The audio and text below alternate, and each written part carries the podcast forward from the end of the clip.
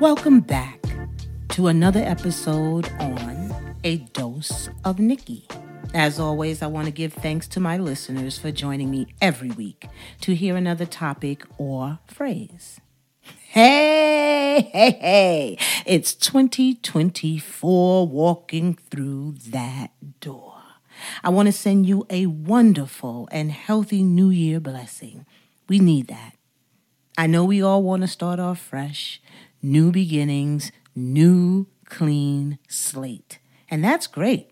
Let's start it and end the year the same way with determination. Let's see what we can do. So, before we get into the topic of the week, I want you all to know that I am gradually moving into the social media awareness world. Until then, if you have anything you would like me to read, a topic you would like to hear chatted about, or just send me a shout out, shoot me an email. Dose of Nikki at gmail.com. Cool? Now remember, don't put that A in front of that dose because if you do, I won't get it. It's dose of Nikki at gmail.com. Let's start there. Okay? So today, I am leading off with a question that has nothing to do with the topic. Nothing. I just want to know your thoughts on this, okay? Just a little bit of what, how you process information, how you think. You know, I want to get to know you. You're getting to know me. I want to get to know you. So, this is your chance to send me a note at doseofnikki at gmail.com. Remember, no A. Dose of Nikki at gmail.com. So here's the question Do you think it is okay for a child to call their parent by their name, their first name? Do you think it is okay for a child, whether they're little or grown, to call their parent by their first name? Should the parent be addressed by the child as mom, mother, mom, mommy, or dad, daddy, pops, father? Which one? Do you do you think that's okay? Do you think it's do you think it's disrespectful for the child to call the parent by their first name? Hmm. Food for thought. Think about it. Shoot me an email, okay? If you have something to say about that, let me know. Dose of Nikki at gmail.com. Looking forward to see what you all have to say about that. So, it is the beginning of the year. We have a few new year babies listening that I would like to shout out. One is my dad, and the other is my girl, Michelle wishing you wonderful birthdays for special people. Happy birthday. Now, let's get into the topic for the week persistence. Oh, oh, oh, oh, wait a minute. Persistence.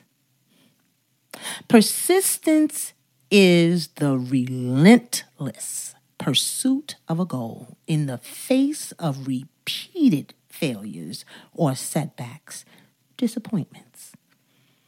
I'm going to read that again. I'm going to say it one more time. Persistence is the relentless pursuit of a goal in the face of repeated failures or setbacks, disappointments. Now, the word failure can translate into a lesson if used to your advantage, okay? So don't run away from the failure word move it over into a lesson if you use it to your advantage, okay? So when you are persistent, you go after something at the same energy and consistency that's being relentless, okay?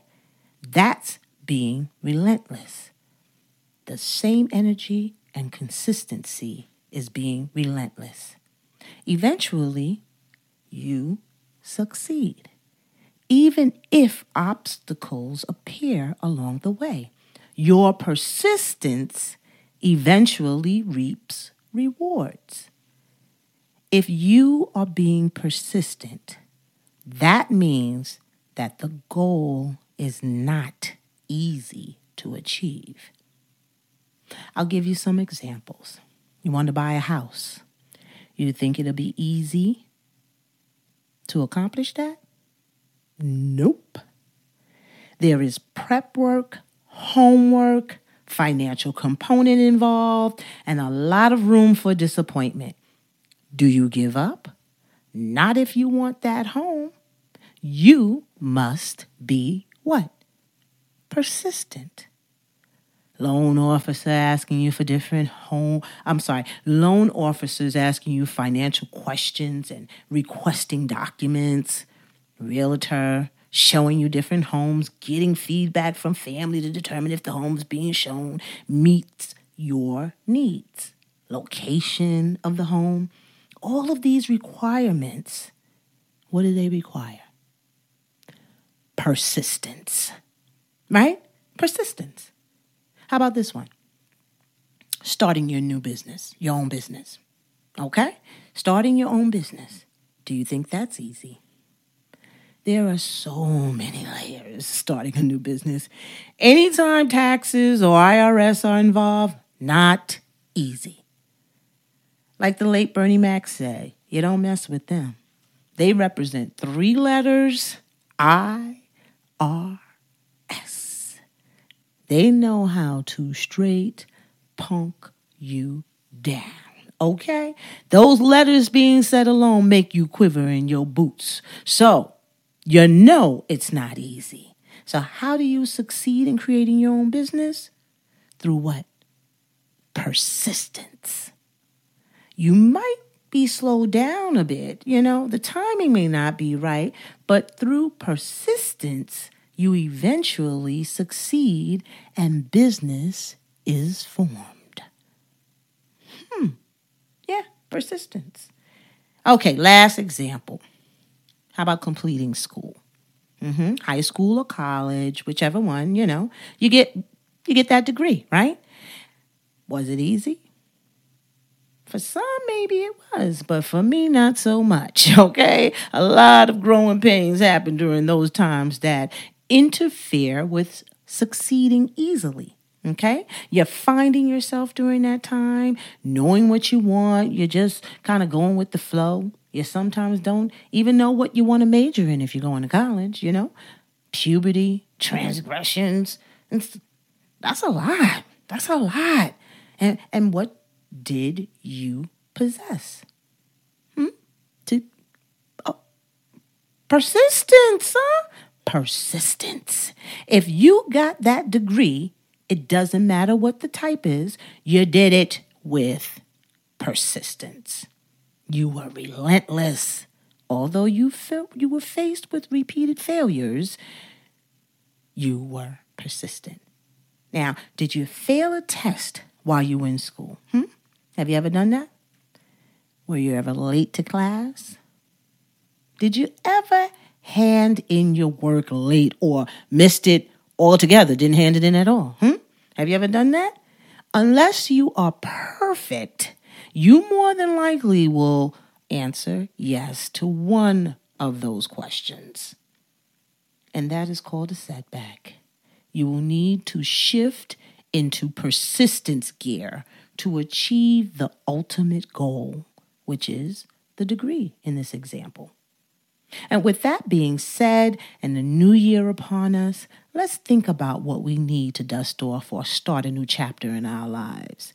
If you want to achieve it, you must include the ingredient of persistence.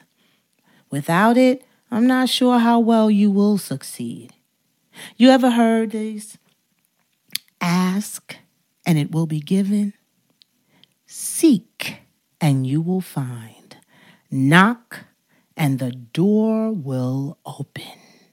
You must be persistent in doing these things in order for the end result to happen.